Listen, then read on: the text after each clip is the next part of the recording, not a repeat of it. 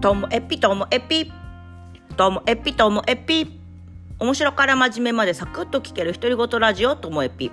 こんにちは皆さん。お元気でしょうか？まあ、今日はですねなんか話聞いてるうちに恥ずかしいやらまあまあそんな感じかな。なんかちょっと微妙な気持ちになった話なんですけど。何かと言いますとあの耳の健康について先日ポッドキャストでもお話ししましたけれどもこうあの両親が耳ちょっと遠いんじゃないかなみたいなところからでもまあ一回耳鼻科に行って調べてもらってもしかしたら補聴器とかまあ本人の意思が一番大事なのでそれを喋らなきゃなとかっていう話してたかと思うんですけども、まあ、実際にこう両親と両親と話をしてで特に母親の方が自分でもなんか自覚があって耳鼻科に行かなきゃなとは思ってたってことを言ってくれてあそれならすぐにでもって言ってじゃあ8月に耳鼻科行こうかみたいな話にこう進んでったんですよね。でそんな中で母親が言うにはですよなんかうちの姉とかこう姉家族が遊びに来て喋ったりとかまあ普段父さんともそうなんですけどやっぱり聞こえにくいなって思ってだからキッチンで作業しててリビングで言われても聞こえないからじゃあお互いこうキッチンに来てもらって喋るとかあと近づいて喋るとか、まあ、そういうふうには工夫してただから本当は自分でもだいぶ聞こえてないなっていうのは分かってるって言っててあそうなんだと。で、うんと今回もだから姉が言い始めたことだったんですねもしかしたら母さんあんまり聞こえてないかもみたいな。で私も確かにちょっと話ずれるなっていう時があって私の話がうん内容もしかして私も早口なので理解できてないのかもとかと思ってはいたんですけども母曰くですよいやそう姉ちゃんとかお父さんとか姉ちゃんの家族とかと喋る時って分かんないなっていう時あったんだけどともちゃん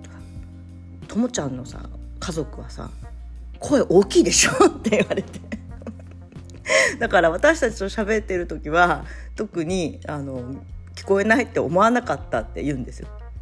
まあ、だからかと私も私結構仕事上相手の心の動きとか様子とかに敏感なはずなのに母さんのその耳のこう問題の重大さについてはそこまでそこまで？って思ってたんですよ。でも姉から言われてじゃあお姉ちゃんが言うならそうでしょうって言って今回こういうふうに自分が補聴器の勉強をしたりとか耳の健康と地方書について話を聞いて、まあ、それをこう噛み砕いて兄弟や両親に伝えたんですけれども。そうなんですよ。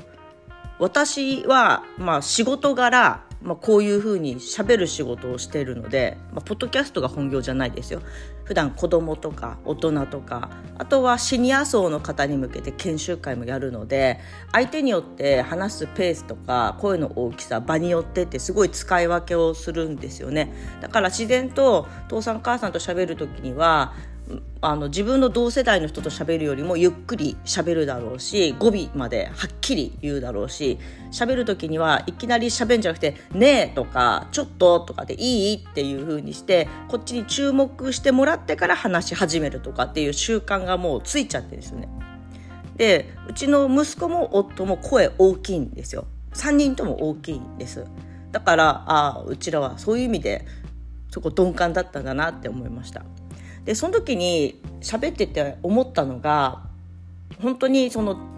老人の方とかまあでも老人じゃなくても相手と喋る時にあの声小さい人はせめて喋る前に「ねえ」とか「ちょっと」とか「いいいい」って言ってほしいんですよね。それ言うだけでその人の方にバッて注目して話を聞く体制になるんですよ。だけどそれなくってポソポソポソって喋り始めたら最初の2秒とか1秒とか聞き漏らしてんですよ。でしかも大事なところ固有名詞とかを一番最初に言われたりしたら、えー、何のこと？もう一回もう一回って必ずなっちゃうんですよね。だから、あの、例えば自分が、えー、だいぶシニア層の人と喋るときには、ねえとか、ちょっととか、いいとかですいませんとかっていうのと同じように、声が小さい人はね、日頃からそれしてもらった方が周りはありがたいなと思います。声小さい方を声大きくしろとは言いませんけれども、あの、話しかける時のね、とかっていう、こんな風にして、まあ私もちょっと今日は、はい、自分の声の大きさを再認識 したという話でした。今日も最後までお聞きいただきましてありがとうございました。さようなら。